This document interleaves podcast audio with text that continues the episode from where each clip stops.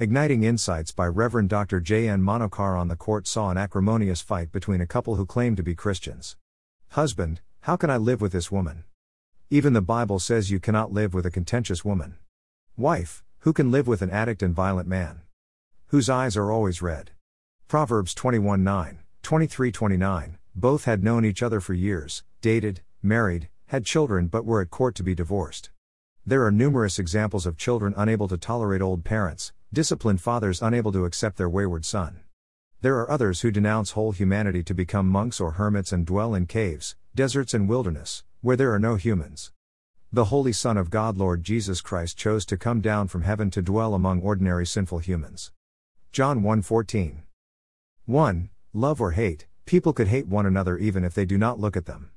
Even when they look, only ugliness, weakness, and stupidness cross their minds.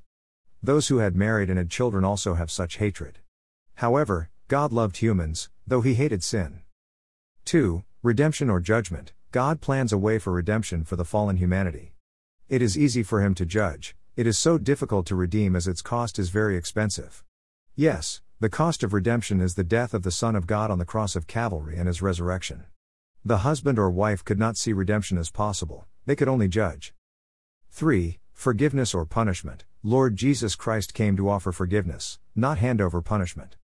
It is gracious forgiveness that restores a person to have the right relationship with God. The couple in the court were more interested in inflicting pain on others. Both suffer yet want the other to suffer immensely. 4. Transformation or despair. Lord came to dwell among us to transform us, not terrify us. New life is full of dynamism, direction, and destination. Despair is a sinkhole without hope. Does he indwell in me? And am I at peace with others?